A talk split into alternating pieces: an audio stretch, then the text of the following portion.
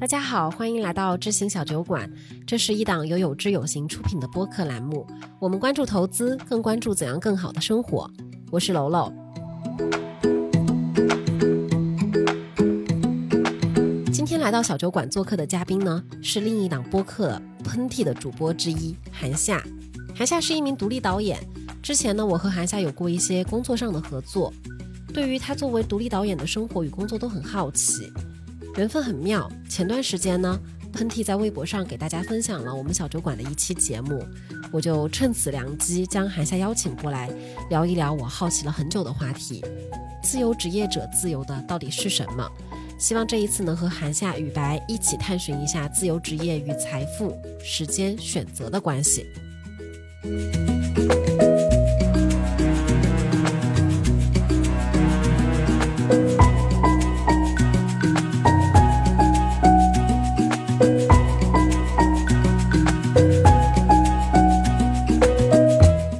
小酒馆的听众朋友们，你们好，我是韩夏，我是一个独立导演，我是一个半吊子的主播，然后我还是一个在网上随便说说话的一个，可能有些人认为是有点偏 KOL 属性，有些人也不这么认为的一个呃女性创作者。这个 title 好像有点长啊，对，有点长，就是很全面，嗯嗯，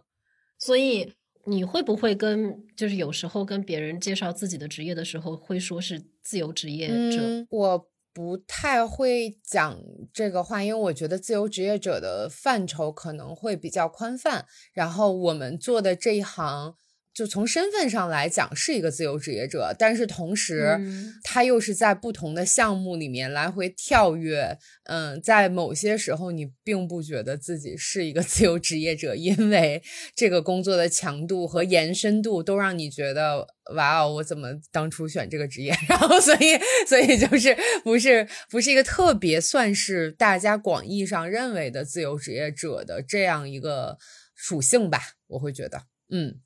所以我就想就着这个话题，先问一下两位：你们最开始，嗯，在小朋友的时候知道自由，第一次知道自由职业者比较清晰的对这个有认知什么时候？然后最初或者说你们现在对自由职业者的定义和想象是怎样的？因为你刚刚前面说了，你现在从职业的属性上来说，它可以界定为自由职业者，但又不是那种自由职业者。嗯嗯。嗯，嗯我我以前对自由职业者的概念，其实我就觉得就是可以睡觉，然后可以 随便出去喝酒，可以玩儿，然后可以呃随时掌控自己的生活，然后想谈恋爱就谈恋爱，然后想想不用工作 就不用工作。我我很小的时候是这样的，因为当时我是在中央戏剧学院读书嘛，然后其实很多我们的师哥师姐，包括出去。刚开始进入社会的一些编剧、导演朋友，他们其实都算是自由职业者。然后，但是当时我们也对自由职业者有一个呃判定，就是说自由职业自由职业者肯定是要很穷的，就可能是在前两年，嗯，日子可能就过得不是太顺太好。这是我对自由职业者的一个一个判定，但是更多的其实是一种羡慕吧。因为呃，我自己其实毕业了以后，有尝试过去某些影视公司做实习的工作，但是也不是一个坐班的一个状态，也是有项目来，然后进去这样一个状态。对，那我对他现在的想象，就是其实说实话是完全颠覆了。就我身边可能做的比较。打个引号，成功的自由职业职业者其实都是比坐班的人要更累、更辛苦，然后甚至是于没有自己的任何时间的 这样的自由职业者。嗯，这是我现在是完全颠覆了我的当时毕业时候的一些想法和判断。雨白呢？刚刚回忆了一下，然后我觉得很羞耻。我感觉我小时候最开始了解自由职业者，我感觉应该是通过，比如说像《安妮宝贝》这种小说。就是什么偶尔写写东西赚赚钱，然后就是每天大把的时间花在谈恋爱，就感觉应该是，比如说百分之七八十的时间你是在自在的生活，只有百分之二三十的比例是在工作。但是随着不断的长大，然后随着各种比如说文艺杂志的兴起，我们对于自由职业者的一些想象可能就会被具象化为一些什么开书店啊、开花店啊、开咖啡店啊，对咖啡店对吧？做一个灵魂有香气的女子啊，就是变成这样的一种很贫瘠的一种想象。嗯，对，但是也是后面进入社会之后，逐渐认识了很多各行各业的人，才发现其实大部分自由职业者几乎就没有时间自由，因为他们的生活和工作是全部融合在一起的。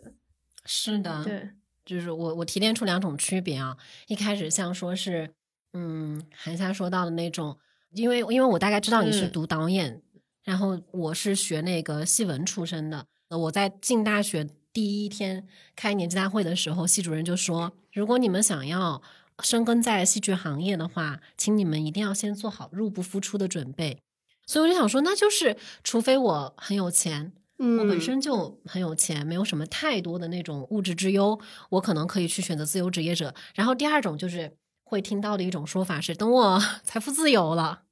我就去当自由职业者。这也是一个很常见的一种就是表态嘛，就是他追求戏剧是吗？对对对，就是所以就是由此呢，我们我 Q 一下我们这一次播客的几个主题，就是希望能和韩夏好好聊一聊自由职业者到底自由的是什么。嗯，包括想要引入几组自由的关系，比如说自由职业者和财务自由，自由职业和选择自由。然后包括自由职业和时间自由这几个就是之间微妙的关系，我们可以破，我们可以破一破很多就是大家对自由职业者的幻想和迷思啊。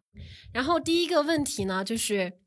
你从中戏毕业之后就去就去美国留学，然后回来之后其实是一直一直在自己的这个行行业里面一直在创作嘛。完成学业之后呢，你对于自己的职业就有什么考量？包括你前面说到。你那个时候还是比较有那个去尝试着进入到公司里面去当实习生去做项目，但最后为什么还是选择了做一个自由职业者？就是说这个事儿挺有意思的，就是我 现在说起来有点有点羞耻，就是我我在三十岁之前就处于一个希望自己处于一个特别摇滚的状态。就现在想起来有点有点有点有点傻，但是我那会儿就觉得我要朋克啊，我不能上班儿，你知道吗？就是因为当时觉得，就是你是摇滚摇滚青年的话，你就不能上班，因为我我可能从大学的时候开始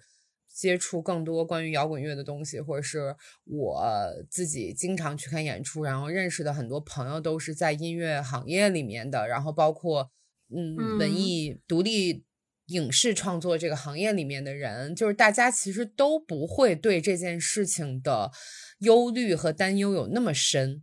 就是可能我当时认识很多三十七八岁还没有获得现在普世意义上所说的财富自由的百分之五的这种人，在我的身边可能充斥着这种人，也给了我一些打引号不太正面的一些影响。但是同时，我又觉得它是一种比较。呃，符合我自己内心想法的这样一个呃生活方式吧。然后就比如说，我当时其实我刚才讲过的，就我大学毕业其实是有先在北京做过一段时间的有配的这样的工作。然后我其实是攒了一些钱，后来去加拿大、去美国读书。其实大部分的学费是我自己承担的。然后在加拿大读书的时候，其实我。本来以为这些朋友就消失了，但是发现到加拿大、美美国这样的人更多。就我身边不愿意去为几斗米折腰，或者是不愿意因为某些工作而创而失去了自己的创作空间的这样的小艺术家，或者是老艺术家，就 中年艺术家，嗯，就更加的多。所以我就也在某种程度上给了我更大的信心吧。当然不是说就是前一段很流行的说什么躺平啊这种，当然不是这种，而是说你有更强烈的定力和信心去接受一段在外界看起来偏漂浮和不稳定的创作性的生活啊，我会觉得这个是一个核心吧，嗯。然后第二个问题是啥来着？是为什么你自己最后还是选择了去做一个自由职业者？是。其实我从加拿大回来了以后，有上过两个月的班儿。这件事情我很那个，很很没有在我的社交平平台上，或者是跟我的朋友说说太多。这个事情是去到一个也是偏影视的一个这样比较大的公司去做一些项目的统筹吧，算是，嗯然后还有一些视频类的一些创意类的东西，然后我会觉得说，呃，在这个环境里，我没有进步。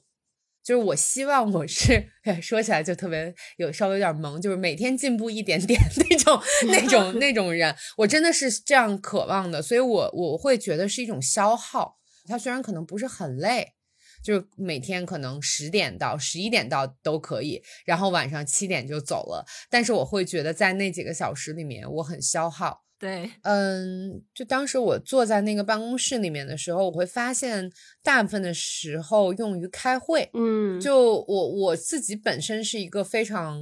呃厌恶开会的人，嗯。然后我也不喜欢群这个东西，我觉得就是应该大家坐下来，可能五分钟的时间 把这个事情讲清楚，然后大家就离开就好了，或者是这个项目比较重要的负责人，大家之间先对好了，再去传达给下面的一层人。我自己本身是非常不喜欢开会这种文化的，所以我发现，在办公室里面，其实每天都要开六到七个会，这个对于我来说是一个非常拖沓的一个节奏，或者是你要去，呃，在会上做某一种迎合和某一种情绪的妥协，对于我来说，是你其实你自己在家里面，你可以在家里面无限的生气、伤心，呃，郁闷，然后又重获力量，那个过程你可以弄得很。抓嘛，你知道吗？就是没有人，没有人可以去评判你，但是你在一个办公室里面，你在一个会议上是没有办法做这件事情的。你要做一个情绪稳定的成对年对人，对对成年人。但但你很厉害，你才在那里待了两个月，你就下定决心说离开那个环境。呃，就是这种消耗对于我来说可能过大。然后我自己是一个非常注重情绪表达的人，我不是一个特别注重语言言语表达，嗯或者说是我就要别人说服别人的那样一个人。嗯，哎，那那个时候你是一个什么样的状态？就是因为我想说，那个时候你应该是刚嗯回国没有很久，也不是那种积蓄很丰厚嗯的状态，但你就是毅然决然的就我觉得我我不想去跟年轻人宣传这件事情啊，虽然我也不是太老，就是我，但是我不想跟那个年轻人去宣传这件事情，就是我真的对车房包没有任何一点点的欲望。就如果说你对车房这件事情有非常紧迫及大的渴望的话，我觉得可能获得一个稳定的收入是必须的，甚至是。因为如果是一个你对大件儿的东西没有任何渴望的人，呃，你又不用去买名牌儿的话，其实某一种形式或者是某一种额度的收入，对于我们来说是真的够的。我我就可能要加个前缀，就是在年轻的时候，，对，就是你身体很健康，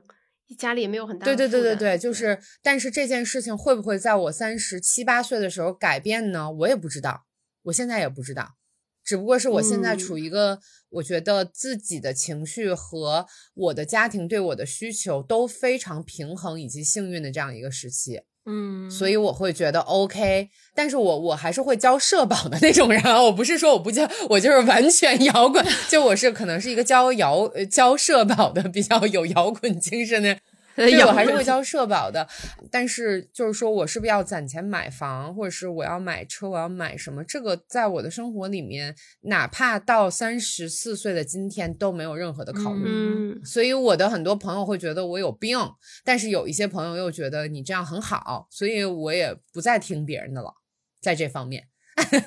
嗯那你那你家人怎么评价这种事儿呢？呃，我觉得他们可能已经放弃了，在某种程度上，而且呃，而且其实包括我刚才讲的，我从二十二岁之后就没有再要过家里面的钱了，所以他们可能也觉得呃控制不了我，这个真啊的是，他们也觉得没有办法控制。然后这个这个女儿，呃，somehow 就也没有任何其他女孩儿有的应该有的一些欲望。然后就这个女的怎么管呢？管不了了，就是就算了吧。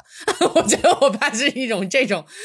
嗯因为你要。你要么是限制他，就比如说你还是得依靠父母的经济来源，那嗯我就不给你钱，你也没有办法去做别的事情。要么是通过诱惑，我给你买一房，是。就是限制和诱惑，他在这两方两条路上都已经堵死了那一个会被控制的可能。是是是是，所以呃，也挺好玩的。我觉得现在他们的放弃也是一种。就是你把一个人放到一个农村里面，对吧？然后刚开始城市人放农村里面，刚开始他会觉得这儿破那儿破，然后后来他又发现了这个地方可能有一些他从来没有发现的一些美。我觉得我爸现在就是一个被我关在了山村里面的城市人，就是可能在我身上也发现了某种独立之美，就是放就是一种更更偏和谐的放弃吧，嗯。对，而且在这个里面，就是比如说自由职业，它还是需要一段时间，确实去向，比如说爸妈，或者说是比如像关心自己的朋友，去证明我能够养活我自己，这个是没有什么太大问题的。要不然的话，我觉得还是还是可能会承担比较多的压力。就当时在当时在选择我我要离职离开那一个我我上班的地方，去自己做自己的事情，你完全没有一些经济或者财务上的担忧或者焦虑吗？嗯。有的有，我记得有一段时间，我那会儿应该是二十六岁，呃，有一段时间就是卡里面就只有一千多块钱，因为要交房租嘛，就是当时回回北京以后交了房租以后，卡里面还剩一千五。但是我有一点挺跟别人不一样的，就是我是一个打不死的小强，就比如说我看到一千五了，我就会立刻想办法去做一些。嗯，你看我做过那个翻译，然后做过艺考学校的老师，嗯，甚至做过那个那种宴会上的那种礼仪小姐，哇，对，然后我还去卖过衣服，就是这种东西我不会非常就放不下架子说我要不去做，嗯，所以我会。在那个我觉得很不安全的情况下，我会迅速的迸发出一种就是非常 中国勤劳人民的农民，就是中国传统美德中那种打不死的那种练。对对对，就是可能一些有什么有什么能让我干的，我能赚钱的，我就一定要先下去干。这个就是在那个外国，可能很多人就说：“哎呀，I have anxiety，你知道吗？就是大家就病了，就是更还需要看心理医生。”是。我我往回倒一下，就是假如我是观众的话，我就会特别想要再剥离一下之前我们说的那一些啊，我不要车，我不要房，我也不要买名牌，这其实相对来说已经是一个相对高层次的需求了。这个我们能有共识哈。那很多很可能很多人有一些，他确实就是目前眼前的房租，我是要。我是要通过我每个月稳定的这个薪资，我一我没有这个工资，我就 cover 不了下个季度的房租。然后如果我没有这个的话，那我每天我可能在未来半年的生活就没有保障。所以其实还是有那样一个相对成规一点的看法，就是那自由职业者是不是有钱人的特权？就是想看一下你们对这个会有什么样的观点？就是你你觉得是还是不是？或者你觉得这一个话本身就是有问题的？嗯，我觉得这句话对也不对，嗯，但确实是存在，呃，很多职业是存在特殊性的。呃，说实话，在我这个行业里面，大部分人的日日薪资，就等于说每天获得的酬劳，就会比很多坐办公室的，他大概是每天坐办公室的人的三到四倍的酬劳，就是他每天的酬劳。啊，但是我可能是一个月中有两天可以有这个酬劳，或者三个月中有两天可以有这个酬劳，然后平均下来，我算过，就是我的这个收入就相当于是某北京呃影视公司一个小总监的年收入。就很多人就特奇怪，他们就觉得我特别有钱，我也不知道这个这个这个想法到底是从哪儿来的，可能是觉得 OK，你一是在微博上有一点点关注量，然后二是你可能身边都是有钱的朋友，所以就把你归到了那个范畴之内。但是我真的算了算，我每年那个获得的薪资就真的是一个。小总监的一个 收入，甚至我还没有年终奖，他们还有年终奖，对吧？还可以抽个 iPhone，谁给我 iPhone？没有人给我 iPhone，对，然后人家还有五险一金，还差说我社保还得自己交，对，对，我社保得自己交，一所有呃百分之百还蛮贵的。就如果大家知道，就是北京这个社保的额度的话，最低工资都要现在都要上到一千七了。然后，但是我是觉得。它不对的点在于说，有一些人是像我和我身边一些比较有坚守的一些朋友，我们是没有在这个行业中被同化的。就是你可以做一个很富有的自自由职业者，你可以做一个。挑活的自由职业者说的比较接地气的话，但当你挑活的同时，你的收入和你的薪资就必定处于一个非常不稳定的这样一个状态。嗯，我身边有很多不挑活的自由职业者，但是这些自由职业者其实现在做的非常非常的，呃，从收入意义上来说是非常非常成功的。但是，一旦你挑活并呃非常严苛的挑活的话，嗯，那说的好听一点，就是你的职职业操守，或者你对你的创作场域，或者你对于你的创作主题是有需求的话，那大部分还是处于中产以下吧，我会这么讲。这好具体哦，具体到这种中产以下啊，我真的是觉得中产以下。那你说北京现在什么是一个中产呢？他肯定有房有房有车，这个房和车肯定不是太好的，是一个看得过去的自己。能开能住的这么啊这么一个地儿，然后我孩子可以上个学，不上多好的学，上一个学，然后我可以随时带我的父母每年去个海南，对吧？旅个游，这是我觉得大家可能对小中产的这么一个定义，对吧？但是我我身边的可能呃影视行业和文艺领域。工作的自由职业者的话，我觉得能达到这个要求的，可能也只占百分之三十左右吧。这我觉得这已经有一点幸存者偏差，就是你认识的这些，但因为他们可能是在北京、上海、广州这些地方，所以说整体的薪资会偏高。嗯嗯嗯。但是如果你生活在算是二三线城市，你整体的工资就是月工资平均在四千五六。这样的地方的话，那我认为你可能就就像你刚才说的，可能就会有些问题了。嗯，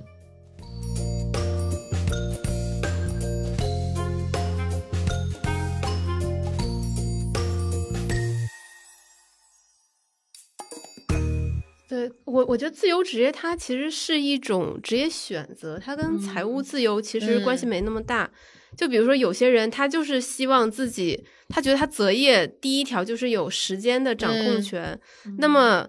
他就可以先去考虑说有哪些这种在时间上比较自由的职业可以供他选择。就是说的夸张一点，其实送外卖和开滴滴也相当于自由职业。有些人就是希望自己对时间能有更多的掌控权，他选择放弃一个，比如说在一个办公室当一个小白领去开滴滴，我觉得无可厚非。另外一个角度是，我觉得很多人他并不是想说我财务自由了之后去做自由职业，而是想说我财务自由之后我就躺平，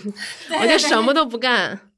对于对于这一部分人来说，他们之所以会有这样的想法，是因为对他们来说，现在上班是一种煎熬和折磨。等他们财务自由了之后，有可能啊，有我觉得一部分人有可能有可能会丧失方向，不知道自己该干什么。因为他们会发现自己其实也并没有说特别想要从事的职业，也没有那种创作欲，反而会有些迷失。嗯，所以总结一下，嗯，自由职业和财务自由并不是因果关系，就不存在说等我财富自由了，我就要去做自由职业者这种话，其实就类似于有一点耍流氓嘛。那你财富自由了，你什么不可以？你什么不可以干呢？就对，都可以干。对。我曾经也在其他的就是博客里面，或者是我自己的平台上有非常郑重的表达对于这种说法的痛恨，因为 我可以用“痛恨”这个词，在我这个在我所工作的这个 内容和领域里面，别的我我不知道，所以我不说。呃，因为我会觉得说，就是你凭什么认为你可以？在三年之后再回来做创作呢？因为我我我是觉得我身边所有的就是非常认真的创作的朋友们，真的是每天二十四乘七的在想自己的东西。他可能没有在真实的做，但是大家在聊天的时候，在平常吃饭的时候，包括所有的爱好，都是围绕着创作这件事情来进行的。这么说吧，就是你每天写一千字、五百字，这是很小的量。但是你在这样的一个练习的量上，你才有可能去做一个作者。我会觉得，那如果你作为一个导演的话，嗯你可能不用每天拍，但是就拿我自己来举例子，或者我身边一些我很欣赏的朋友，就是我们的脑子里面是时时无时不刻的不在过这件事情的。是他们，就是你们那种是没有条件的，就不存在有个条件是等我多少多少钱了，等我存款怎么怎么样了。这是你生命中的一部分。如果你没有急切到要表达你生命中的一部分的话，我就是劝大家不要做这件事情，因为它很苦。嗯嗯，就是你没有必须要说的话的话，那就可以不用说。就我自己是这样的想法。所以嗯，说，我不认为说我可以先去拍很多很多商业的广告，或者我去做很多很多商业的呃牺牲，然后我又能回来写一个文艺的独立的故事，因为你的人已经变了。对于我来说，就是你对于生活的追求，嗯你对于生活的想象，你沉浸在本身的这个生活当中，都不是你你想要去创作的那个东西，你又有何从何拿来这个力量去做这件事情呢？我会觉得是一种，嗯，我会觉得是一种自大的体现，也不是耍流氓，我会觉得有点自大。说这个话，我会是我自己的想法啊。对，嗯但总之我还是就是想想收到，就是说其实这两 这两者是没有什么太多太多关系的，就是他任何他处于任何一种先后关系上，其实都不太就不太嗯对。嗯但是我是觉得，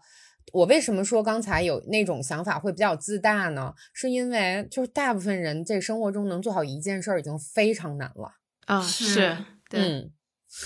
我们能，比方说，我能把一个 Excel 表做好，我能把一 PPT 做好，这对于我来说已经是一个非常强的能力了。但是我们就别幻想着自己什么都成。就是我进入三十多岁的以后的一个特别大的感受，就是这就是我能做的，我寒假就是能做这一件事儿，我就是我可能就是不能挣钱，那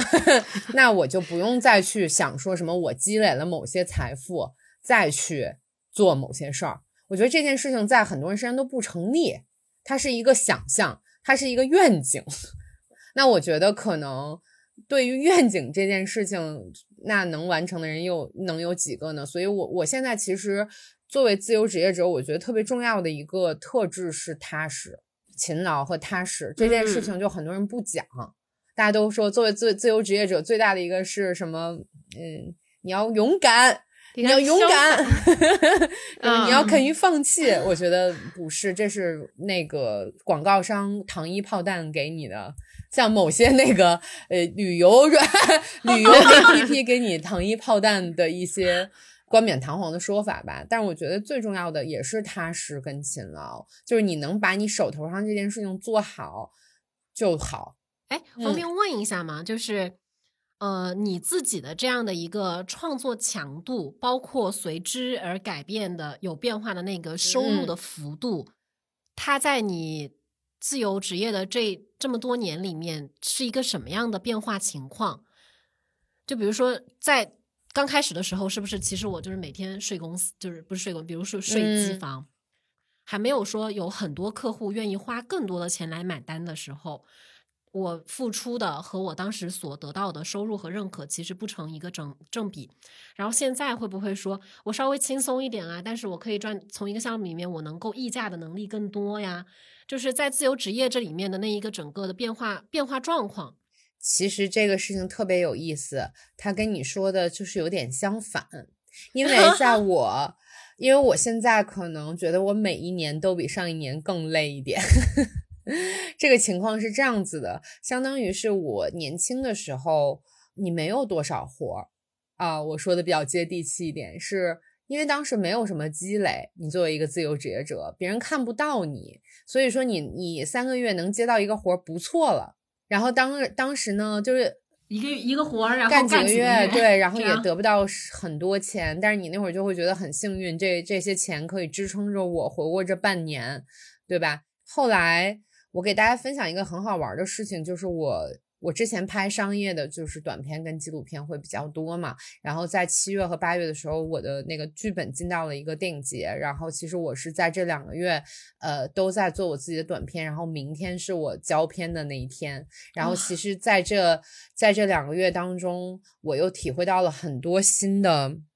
人生坎坷，就我以为就是之前够了，但是现在我也是第一次做呃不是第一次做自己的作品，但是是时隔很多年以后又回来第一次做自己的作品。然后我本来想着是，我用我自己积蓄的五分之一来做这件事情，然后电影节给了一些补助。那其实到最后，因为某一些呃我们都知道的情况，然后在北京就不太允许拍摄。在我拍摄的当天，我。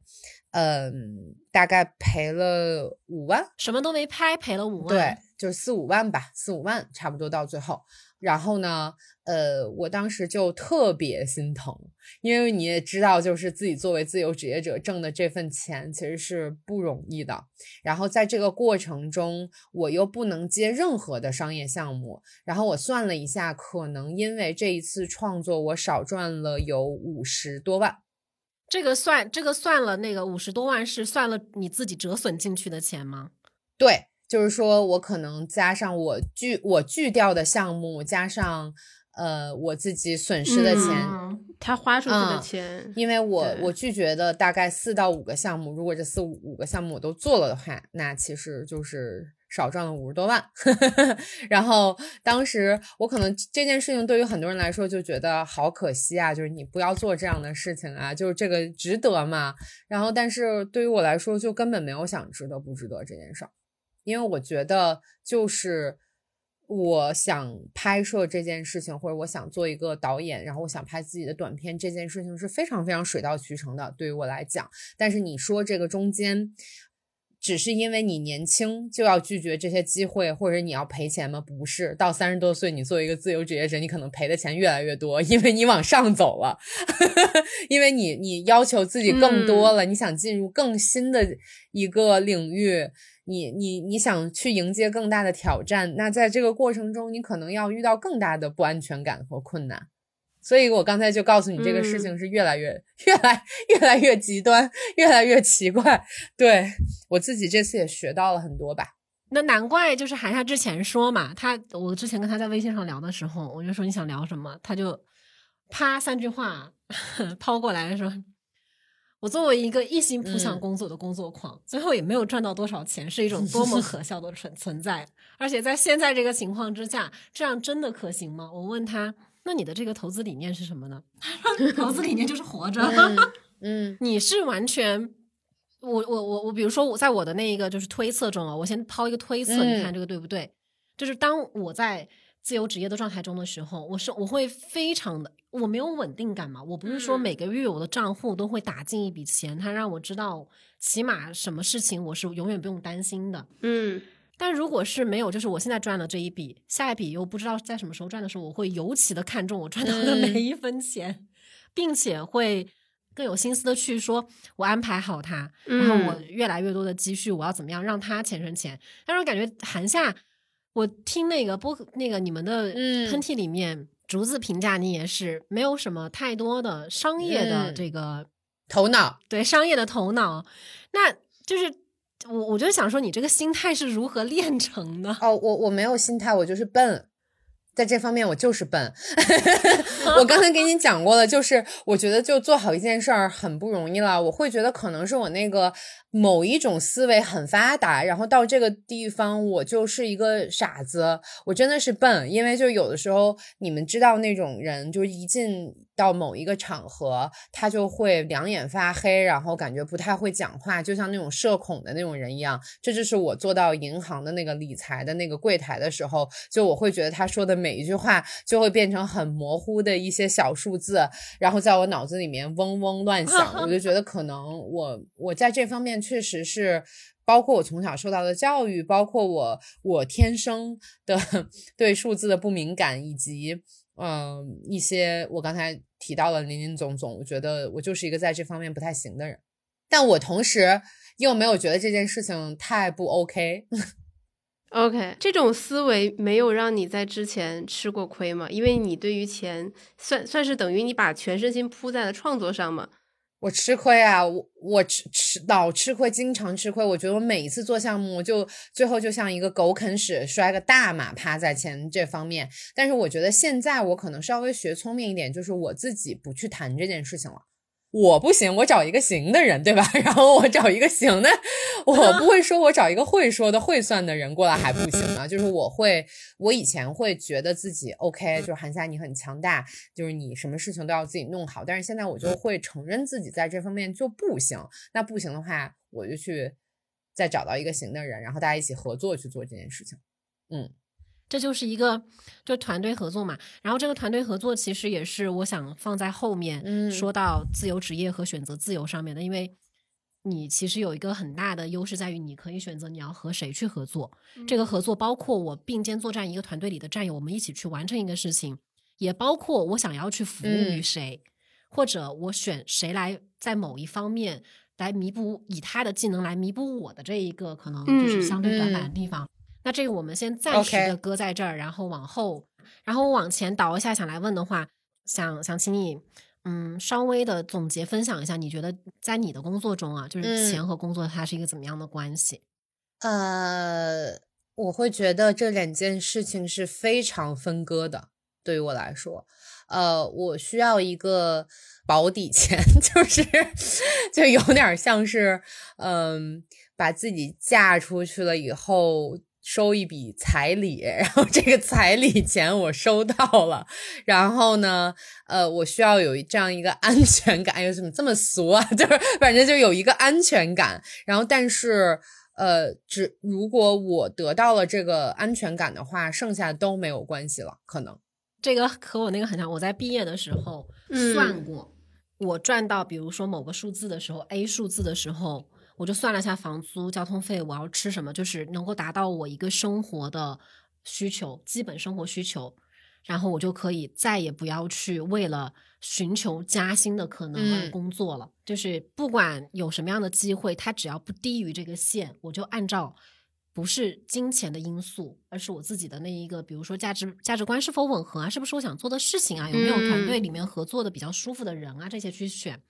然后等我毕业了之后，可能。到了那一个小小的数字，我又开始重新算，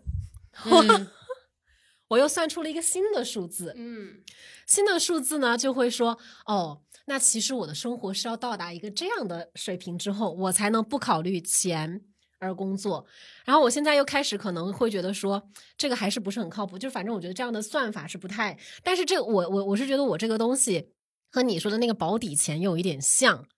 然后我我就是想问，我的这一个数字会随着我自己生活经历的积累越来越高，就水涨船高。对你的这样的一个保底的数字，它不会有变化吗？还是说你就是有一个恒定的，你的安全感的那一个对应的数字在哪里？我有一个恒定的，就是它大概是，如果我就是不小心摔了，然后就真的就是每次都是想这个，不知道为什么，就是不小心摔摔断腿什么的。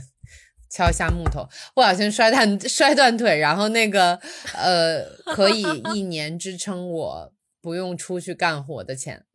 你有做一些投资理财上的规划吗？我觉得就是你，你让我去一趟银行，然后跟一个业务经理聊一下午，这个时间对于我来说已经是一个非常大的突破了。然后我可能在。呃，五月份就做了这件事情，然后可能就是把它放到了不同的理财里面，但是我我就听说。呃，什么？现在还有人什么买停车位，然后投做投资的这种，我就觉得就是对于我来说非常之遥 远。然后，并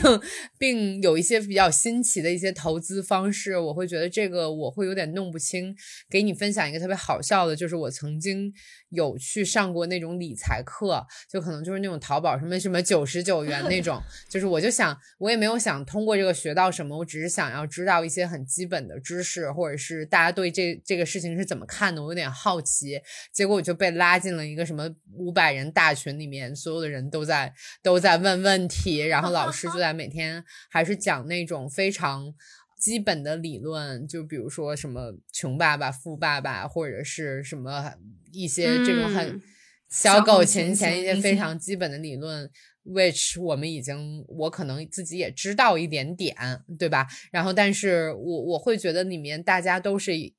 但他特别像一个楚门秀那个群，就是每个人都在畅想，每个人都是一个演员，他们都在演那个有钱以后的自己。嗯，然后这件事情让我感觉有一点点 sad，然后我就退群了。对，哎对哎对，我很好奇是什么推动你五月份去银行做那一个下午的？对，因为我觉得，嗯，我就是有一天坐在那儿，然后看到我银行账户里面这些钱，我发现他什么都干不了。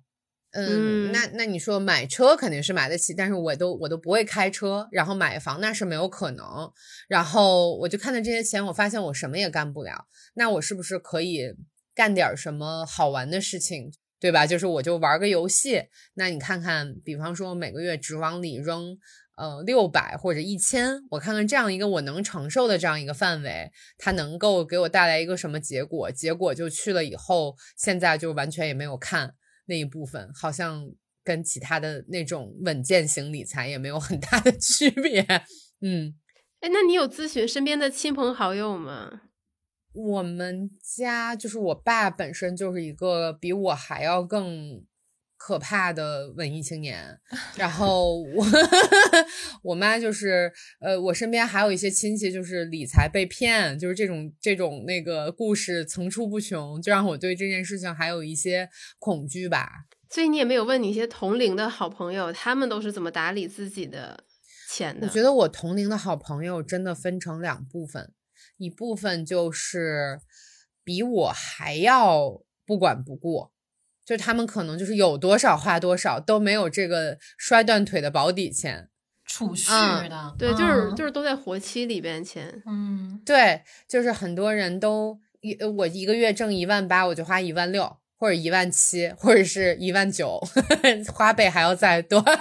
还要滚滚着还花呗，就是这样的人。然后还有一部分人，就是从小他的父母传输给他的理财观念就会比较好，或者是他会有一些家呃他在家庭环境上会有一些原始积累，包括自己后面又通过自己比较好的头脑。呃，获得了更大的积累，所以这些朋友基本上都是处于在呃国外或者是一些有升值空间的地方买房的这样的一些情况了。所以你的朋友其实分为，要不然就是就是非常会投资理财的那一档，要么就是特别不会的那种。啊，对，就比我还不会攒钱的人，对，没有什么在中间的。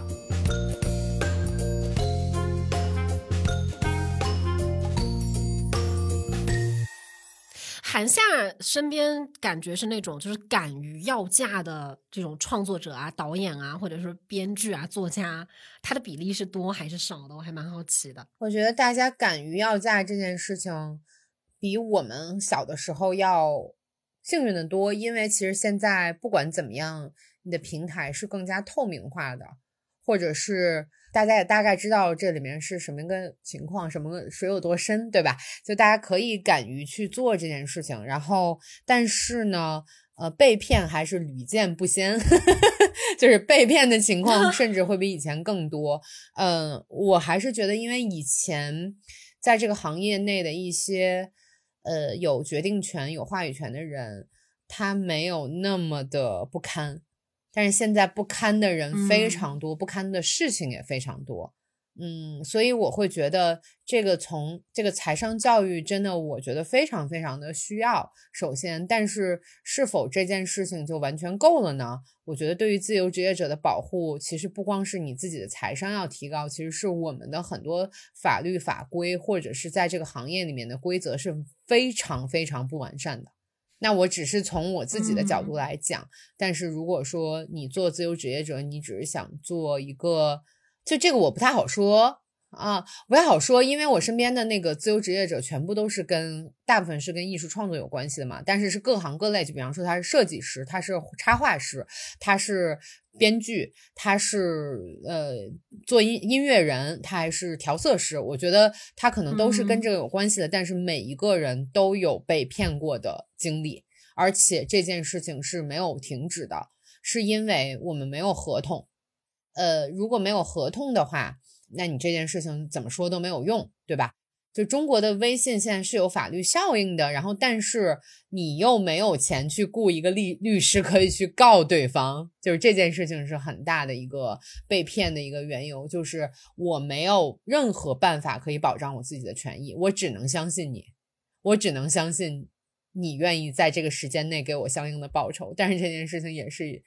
也是有点啊、美好的愿望吧，我觉得，嗯。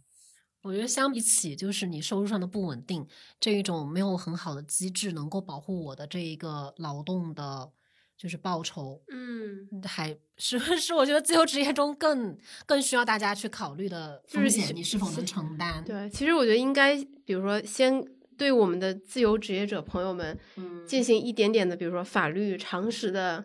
小科普，以及财商教育的一些小课堂，嗯，可能对他们来说会更有帮助一些。呃，你说就大家就是完全没有投资头脑吗？我觉得也不是，就是我觉得可能得有一扇窗给到大家看到。但是反过来说啊，我也觉得有一个迷思是很多呃自由职业者，如果他是偏很酷的、很自由的性格的话，他会就说我不 care 钱，就是就是投资这件事本身也会被妖魔化了。我会觉得，因为就是现在市场上的这些呃、嗯投资类型，然后包括就是这些宣传，会让你觉得很妖魔化，对吧？就是可能某一个呃某一个视频打开以后，它可能跟在一个王者荣耀的那个 广告后面，然后有一个看起来很聪明、很漂亮的。嗯，一对就跳出来告诉你九十九元上投资课，你知道吧？就是这种，然后你就会觉得这件事情对，然后然后彻底对对跟。跟你自己的生活又差得很远。呃，但是如果我是觉得有一个，嗯就像我之前也花了钱去做这件事情嘛，呃，我觉得如果有一个呃我自己非常能接受的这样一个呃平台，或者是讲话方式更讲理的人 来跟我讲这件事情的话，而不是就是特别脸谱化的人来讲这件事情的话，我是真真的很愿意听的，因为我也不知道该怎么办。我是处于迷茫的状态，我并是并不是处于排斥的状态。嗯，我相信我身边有很多朋友也是这样的，其实嗯是这样的。哎，我曾经还去那个 master class 上看过，就是关于投资理财的那个课，但是我又发现这个这些美国人做的课也实在是太气人了，就是最后给你说一堆玄学，然后没有说真，我就我就是有三十万块钱，我要干嘛？就是没有人能告诉你一个干货或者是实实在在的事情，对吧？然后我就会。对，我就会觉得嗯不要再跟我讲那个小狗钱钱了，就是我看了好多遍了，就像 什么穷人思维、富人 思就维，是 有些人和你想的不一样，都是心灵类书籍。对，就像你在背四级课的时候，第一个词是 abandon，就是我一直还处于 abandon 这个词，后面我就没有再背了。对，在理财方面我就是这样子的，嗯。哎，你你有 check 那个现在的收益情况吗？我有 check 呀，然后但是你知道像，其实像比方说某银行的那种稳健型的投资，它就是跟支付宝不会差太多的。啊，呃，我我大概知道我的钱在哪里，因为这也是看过一些影视作品吧，就是我也知道它现在已经不在我这里了，就是但是我觉得 OK，不在我这里也 OK，我本来也没有觉得它在我这里，然后嗯，但是我 check 的时候我就发现，其实我的这个收回来的收益并没有赶上最近通货膨胀的速度，我就很我就很失落，我就坐在这里就觉得。就像一个小孩等着一个珍宝，然后在一个巧克力盒子以以以后，你以为它会变十个出来，结果它就变了半个，还是被人咬了一口，就是这个感觉。哎，那你当时购买的时候，对方有跟你讲说你要投资多长时间对间？它就是像银行的 A P P 里面，它都会有一些产品去选择嘛。就比方说你在里面放三个月或者是六嗯个月，它的收益可能是百分之四点一，这还是好的。就基现在基本上都是百分之三点五到百分之三点八。然后其实发现这个中间它有波动嘛，这个百分之三点五和三点八并不是一个实际的数字，而且而是什么百分之三或者是百分之二点九。自自由职业者的自由理财就是对 差不多。哎，其其实其实还有一部分，就是因为最开始楼楼介绍你的时候说，我这么努力的工作，嗯对吧？但是最后也没有说攒下来很多钱，那是不是你的开销会比较大？No，我其实一个月只花四千块钱左右，我算过，就是除了房租嗯，啊。我惊呆了，因为我因为我经常在片场嘛，所以就是吃饭什么的也不用我自己花钱，而且我基本上不太买东西。嗯，我我有我有惊到，高的时候可能七八千，然后不加房租啊，这是不加房租的，就是生活开销。呃，是加上房租的话，可能要一万五、一万四五左右。就是我我可能对房子的要求会比那个比我生活高一点，是因为我自己我经常在家工作，我不我不能让我的那个房就是住的地方是一个不 OK 的地方。然后但是呃，我真的生活费，然后我自己做饭，所以就真的我的开销是很小的。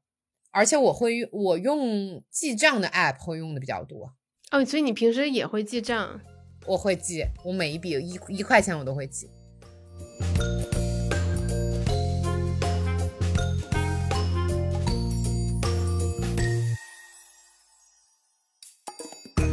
我在来的路上，我就跟他说，咱们一点要录播课了，然后快到了，你大概就是可以在线上，如果 stand by 的话，我们就一点钟开始。还在跟我说，我昨天熬到凌晨四点，我现在让我嗯洗个澡，给再给我二十分钟的时间。虽然这个这个问题，我就是替大家问，因为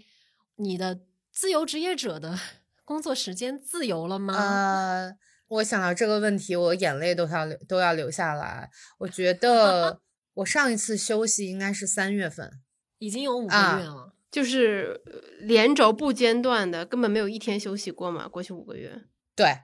呃，因为我下一次休息是后天，我三十和三十一号可以休息两天，因为明天因为明天交片完成了一个大的事情，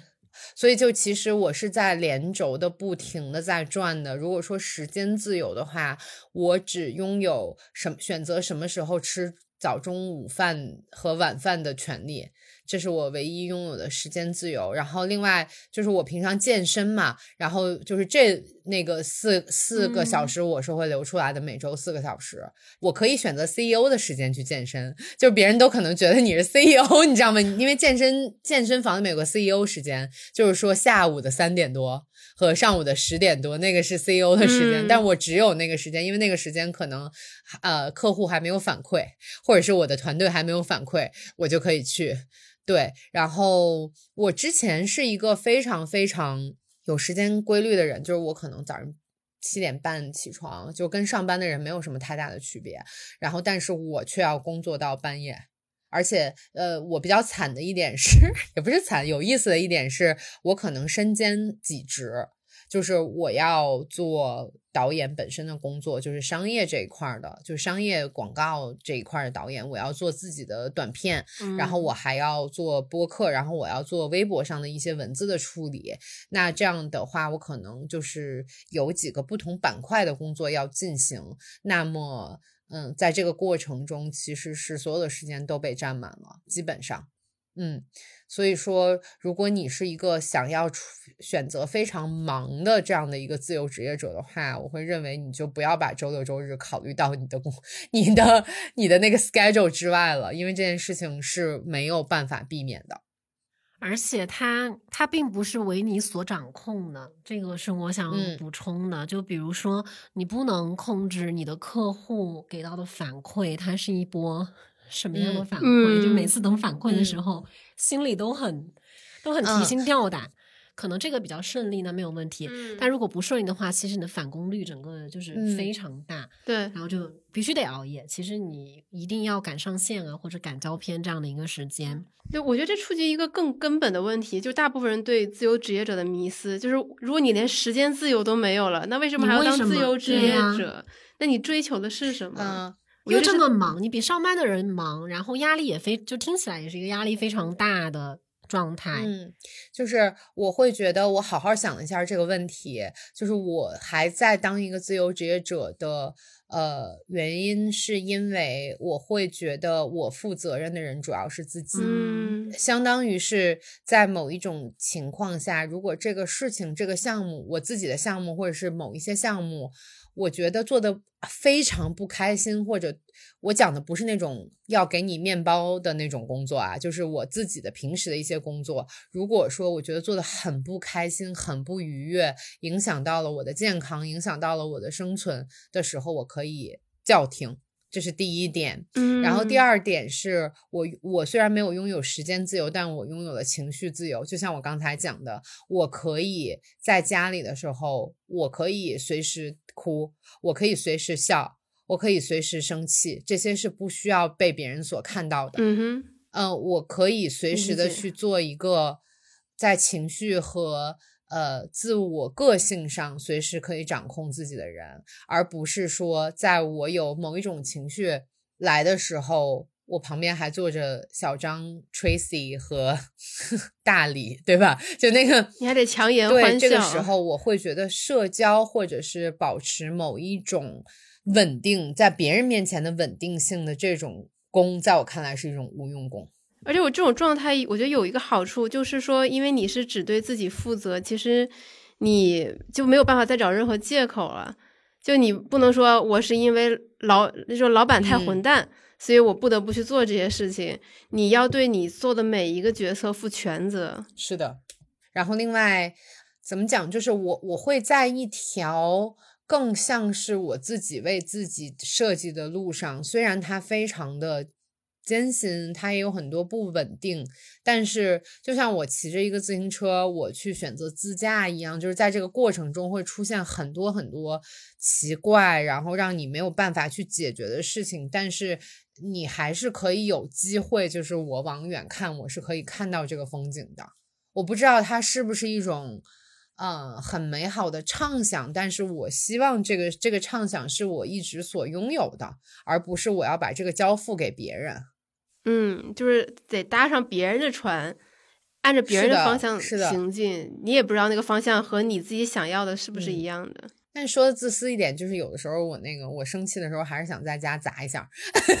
说的我还是想，我还是想 看到某一个视频，看到某一个电影，我就可以哭一下。我觉得这个对于我来说非常重要，可能对对于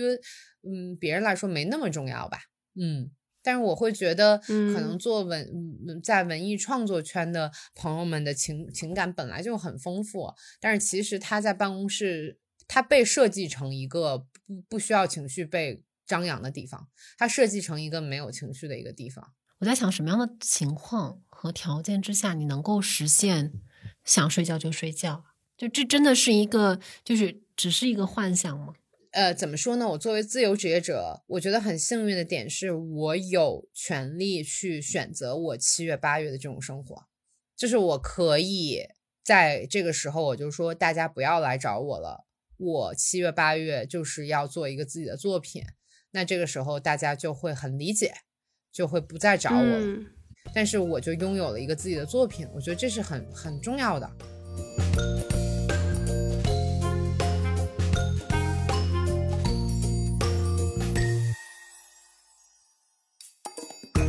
刚刚那个词就是我们想要，我想要就是提出来跟那你们讨论的。那其实我们在追求自由职业的本质上，是不是在追求选择的自由？就比如说第一个选择就选项目，这个有一有一个项目，这钱赚还是不赚？嗯，对吧？赚谁的钱我觉得是不是还还像他经就是经常需要考虑的问题？因为你前面来说，如果你要挑活的话，你势必要有要去打磨出自己的标准，而且你的风格、你的标准。就是是建立和你个人密切相关的嘛，就大家来找你的时候，他就会知道我找的是一个什么样的嗯人，我和他是否契合。就比如说，有没有一个你相对，比如说我我比较舒服的钱是怎么赚的，或者这是一笔什么样的钱？那我坚决不赚的，就是有没有一笔大钱 来到了你的面前，然后你拒嗯绝了它，就类似于这样的故事，或者说不是大钱吧，就是很好的这样的一个很容易对薪资报酬。嗯，很很多很多很多，就是这个可能在我的人生中就算是一个最大的矛盾了。呃，我会觉得有一种钱我是不嗯赚的，就你问我的话，呃，我也好好想了一个这个问题，就是在做某些商业项目上的时候，如果我不同意这个品牌所传达出来的理念。就比如说，现在去年有一些大家都很爱打着女独立女性的这个 这个标杆去做一些自己的内容创作，对吧？然后，但是我会觉得有一些是非常嗯背离我关于独立女性这件事情的看法和认知的。那如果说这件事情背离了我的认知，在多次沟通无果的情况下，我坚我会坚决 say no。虽然说这个东西不会打我的名字，但是我在这个过程中，甚至会觉得我背叛了我作为一个内容创作者所要坚守的那一条底线。我觉得这个是不可以被做出来的，因为年轻人会相信这个这个东西。嗯，你是拒绝比较多还是接比较多？哦，拒绝的比较多，大概可能接下来拒绝是百分之八十吧。然后接是百分之二十，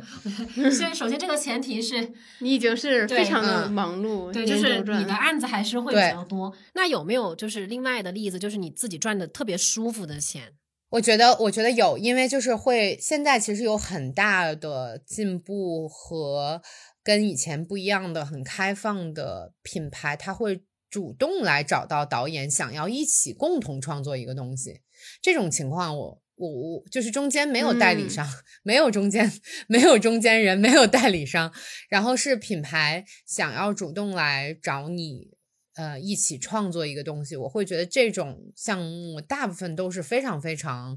友好并顺心的，呃，在中间可能会有小的问题，但是我会觉得他找到你，就是因为他认可你的作品，他认可你这个人所传达出来的理念和你曾经。留下的只言片语，他都有仔细的看过，我觉得这个是非常非常难得的。但是以前在没有社交网络的时候，他们是很难直接找到你的嘛。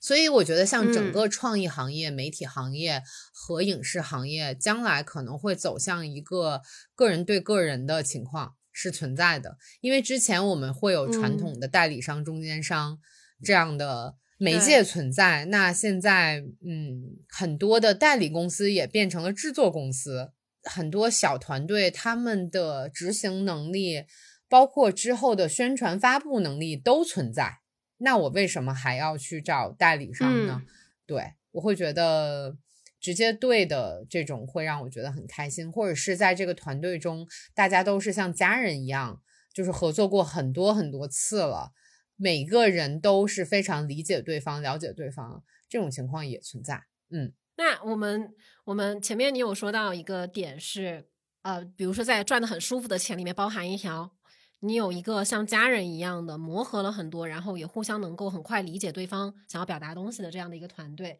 那这就是涉及到我想要聊的第二个选择自由是选队友，因为我记得上一次我们在那个工作接触之后，我就看你发了条朋友圈嘛。就是说，你的那一个摄制组整个是女性成员，然后也都就是把工作完成的非常棒。那嗯，其实很多时候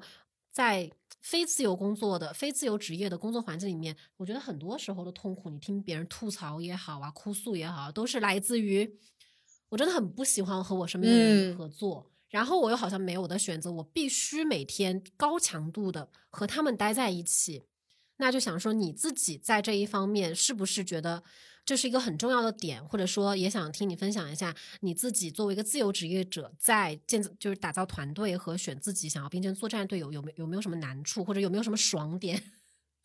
呃，难处其实是因为我们有的时候呃现在拍摄的时候组里面。可能要有一百多个人，对吧？然后我可能是那个做导演的那个人，有的时候我只能选择我自己的主创团队，并没有办法去选择下面的一些呃工作伙伴。那这个过程中是一定会有磨合跟矛盾的。就这个事情是一定一定存在的，但是我有权利去选择自己的主创团队这件事情，已经让我非常非常开心了。因为我知道大部分听众朋友们也好，还是就是我们身边的朋友、同事也好，他们都是没有权利去选择你的老板，或者选择坐在你工位旁边的那个人，你都没有办法选择。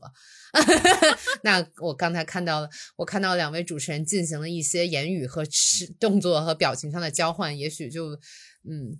这个就删掉吧，然后呢，在剪辑过程中，因为可能那个工位的人会听。一般说删掉的，我们最后都是保留下来的。对，就是我可能就是坐在我工位旁边的那个人，我是可以选择的。就这件事情，我已经非常非常开心了。呃，但是痛点就在于说，其实我们并不能很。长久的工作就是大家是还是要迅速的聚集在一起，就我们可能组里面拍一个短片，就是一个月之内就这些事情全部都解决，对吧？就可能十五天之内所有的事情都要解决。所以在这个高强度的情况下，其实大家有意见的来回，有意见的碰撞，这个过程中一定会产生。非常大的矛盾，就可能楼仔就是之前那个去嗯现场的经验比较多，就大家就全部都像打仗一样，就可能是冲锋一样，就我们。八路端着枪往前冲啊，差不多就是很很很躁郁的一个环境。所以说，嗯，在这个过程中，就是怎么保持自己的脾气，然后怎么保持一个正面的能量，或者是保持一个稳定并平静的呃情绪，也是一个非常难的。所以，其实我其实选择我团队里面的人，呃，我觉得第一点是我需要他们是非常有礼貌的人。其实，在我们的工作环境里面，已经是一件非常难的事情，因为大部分人是非常直来直往，并没有基本的礼貌的啊，所以我一定要选择有基本的礼貌的，嗯，礼节的人进入这个团队，并且我会觉得，呃，有同理心，这一点是我非常注重的一个点。另外，是我我会觉得我需要有非常能够集中注意力的人，啊，在短时间能够非常快速的集中注意力的人。说到这儿，觉得那个我们的工作有点像护士，要同理心，要专注，要礼貌，就感觉像一个护护士团队。对，嗯。我感到越来越幸运，同时我会觉得自己有点特权，是因为我现在已经做到了一个可能是导演的职位，我是有能有权利去下这个施令的，就是说我这几个职位都想要什么样的人。但我觉得可能对于一些刚进入这个行业，或者是还没有太大的话语权的，尤其是年轻年轻的女性朋友们，你们可能没有这个。权利说，我就是要我旁边这个工位的人是谁谁谁谁谁，就这个还不太可能。嗯，就这是一个还蛮蛮能够聊深的话题。然后你能够还是在一个项目里面选择你旁边的工位坐的坐的是谁，然后这也是我之前对自由职业者的一个非常大的幻想，是我可以去选择我我邀请我很喜欢的朋友来和我合作，或者说我可以。去挑我喜欢的客户，但是呃，他不是一个自由职业者，你去选择他的条件，因为即使你有自己对自己选择的责任意识的时候，你在非自由职业的工作中也可以实现。嗯，就是它是一个双向的选择，就是它不是一个给自由职业这个东西的滤镜，不是说是你们的特权，而是你自己当足够就是足够。成熟或者说只足够知道自己要什么的时候，其实你是能够去判断你这个团队是不是合适你，嗯，你是不是想进这个团队？其实这个东西，就比如说像韩夏他自己有自己选择，就比如说同理心，嗯，然后能够集中注意力，然后有礼节，有礼节这个我特别有感触，就是我不知道为什么，好像一种性情成为了某一种 覆盖在你有没有才华之上的一种遮羞布。然后就想说，雨白可以分享一下，你作为一个非自由职业者是怎么样选择你的团队或者说是你的队友的？嗯，但我觉得其实在这方面我还是一个偏直觉型的，所以我觉得我并不能给大家更多的就是另一个角度的参考。好，我觉得我们可以过渡到下一个话题，最最后一个，最后一个是我们说我们说到了时间，然后想说一下空间的问题，就是。在任何你想去的地，你想待着的地方工作，是不是也是一个就是自由职业很吸引人的地方？就我之前其实也不算自由职业，但是不是那种朝九晚五坐班的。我在理发店边洗头边工作过，就是写那个文案。然后我你躺在那儿怎么怎么怎么写？就是就就不是边就是洗完了之后剪头，然后我就在那边工作嘛。然后我同事有在迪士尼玩的时候。工作来了，去迪士尼的某一个找一个角落工作。最夸张的是，我有我有前同事在蹦迪的时候，嗯，就不得不遇到了，就上线前遇到了一些很突然的麻烦，然后你必须要去，就是打开电脑，就是走到那个外面去工作，就是去处理这个事情。我我前两天刚看了一个微博照片，好像是单立人的负责人发的，就是就是他们通过监控。发现有一个有一个观众在听脱口秀的时候掏出了电脑在工作，就那个场面让人觉得很悲凉。就是你明明是为了放松去听脱口秀，但是还是打开了电脑在工作。就想问韩夏，你就首先你大部分的工作时间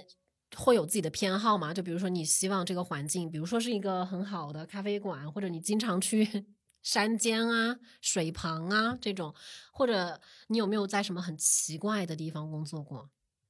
就是你刚才讲的蹦迪的时候突然要工作这种情况，对于我来说真的是屡见不鲜。我经常就是干了一个 shot，然后这边就继续做案子，就是，但是我不会错过干 shot 的那个瞬间，啊，然后，但是我平时是一个比较喜欢在家工作的人。我不会认为说就是在家工作会工作不下去或者怎么怎么样，因为那个可能还是因为你在家工作的时间不够长，因为出去喝一杯咖啡也蛮贵的，就是下午可能坐在那儿一坐一 天也只点一杯也不太好，对吧？但是你在你在家的话，那个我可以不用打扮，就是直接穿个大裤衩大背心儿就可以开始了。嗯，但是我觉得挺难的一点是在我们的工作中，经常有各种要坐很长很长车的时候。然后我有过那种，就是要在车里面写东西、写案子，而且你是要转场嘛，转场的过程中你必定要就是要看你下一场的东西，而且我好死不死是一个特别爱晕车的人，所以我经常会出现，就是我看完了以后我下车要吐一下，然后再回来工作的情况。天呐，对，就是我会晕车，那我就去厕所吐一下，然后再出来晕，再再出来工作，就是这种情况发生过好几次。嗯，哦，我觉得有一个特别奇怪的，就是我曾经有一次就是去去泰国，那段时间本来说是休假，但是其中中间也接了一些后期的工作嘛，就我会有那种在那种哦，在不是泰国，是我去缅甸，然后我们去一个民当地的一个很民俗的一个地方，然后他们就是穿着当地的衣服，然后。骑这个独木舟，然后带着我们去岛中心的一个酒店去看一个表演，然后在那个冲锋舟上，我就掏出了电脑开始看。在中国，对，在那个独皮船上，然后我就打打开了我的电脑，放起了在上海杨浦区拍的一个片子，杨浦的一个朋友里面拍的片子。然后当时那个情景就是非常非常的不搭，然后当地的有小孩还会过来问你，就是 What's this？我就说 some some。我就直接说，嗯，对，然后但是还是要很集中精力的在写那个剪辑意见，然后写完了又在篝火旁边跳舞，这可能是一个比较奇怪的一个一个场景吧。听起来好精分，就是你要在像电影情节，对，就是两种就是人格状态中来回快速的切换，就比如说。就比如说，跟你们录完了播客，我就要立刻上车去一个高碑店的一个那个影棚去看我的调色，就是，但但是我还是觉得挺开心的，因为我就说我开心的点在于说，我还是有另外一个身份，我有另外几个身份。那在这个过程中，其实我是能够跳出来，又重新再回去，再跳出来，再重新回去。我不是一个完全痛苦的沉浸在某一段。嗯，艰辛的工作中的人，我是有机会跳出来的，所以还是还是我会觉得我是一个相比起来更幸运的这样一个创作者。嗯，那我有个问题是，呃，在另一个 嗯平行时空里面，你觉得发生什么样的情况会让你愿意去接受固定的地点办公，就是 office 那种，然后朝九晚五打卡上下班？你觉得你觉得存在这样一个平行时空的寒假吗？我想过，我曾经有过一个梦想，就是我挺想去那个动物园看动物的。就是我每次看到那个的时候，我就会心里痒痒。就尤其是那种什么大熊猫的那个，就是给大熊猫喂饭的呀，或者是我看到那种动物中心的那种，就抱着什么小海豹的那种 喂奶的。我每次看到这个的时候，我心里就会很痒痒。我就想说，如果。从二十多岁选择了这样一个工作，也许也会很开心，但是这个是东西不可能再回去了，不可能再回去了。我也只只是能看看、想想而已。从另外一点实际的角度上来，我还是那句话，就是如果我到了三十八九岁，我的生活发生了天翻地覆，并且转了一个方向的变化，我会不会去选择一个朝九晚五的工作？但实际上，这个答案我也不知道。那最后的那一个问题就是，那自由职业者，你自由的到底是什么呢？我觉得我自由的是，我作为韩夏今天的这个韩夏这个人，在这个世界上想要选择的一种生存方式，而不是一种我要很酷，我要跟别人不一样，或者是我想要我想要什么时候吃饭，什么时候睡觉，而是一种。哦，我今天到了我今天的这个程度了，我需要自由职业的这种方式，而带给我更多的想法、更多的思维空间、更多的创作空间，这这现到今天这里已经变成了一件非常自然而然的事情。然后我也希望，就是现在在听我说话的听众朋友们，你们选择自由职业者。不是因为别人告诉你们，或者是某一篇公众号告诉你们这样很酷，而是这这，而是这种生存方式对于你们来说是一种自然而然的方式。我会觉得是一件更健康和更积极，而更有效率的事情吧。嗯，那今天今天先谢谢你分享一下你真 实的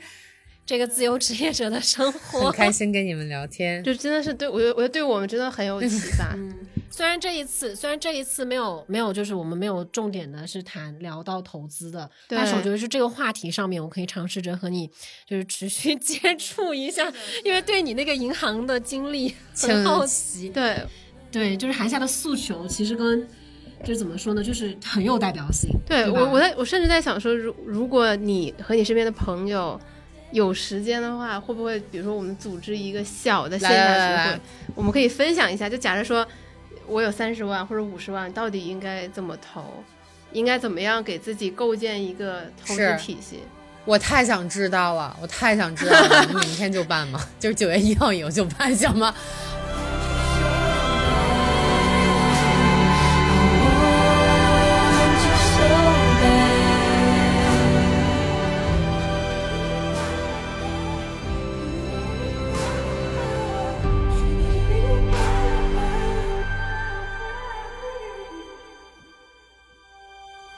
But it's just a sweet, sweet fantasy, baby. When I close my eyes, you come and take me. It's so deep in my daydreams, but it's just a sweet, sweet fantasy, baby.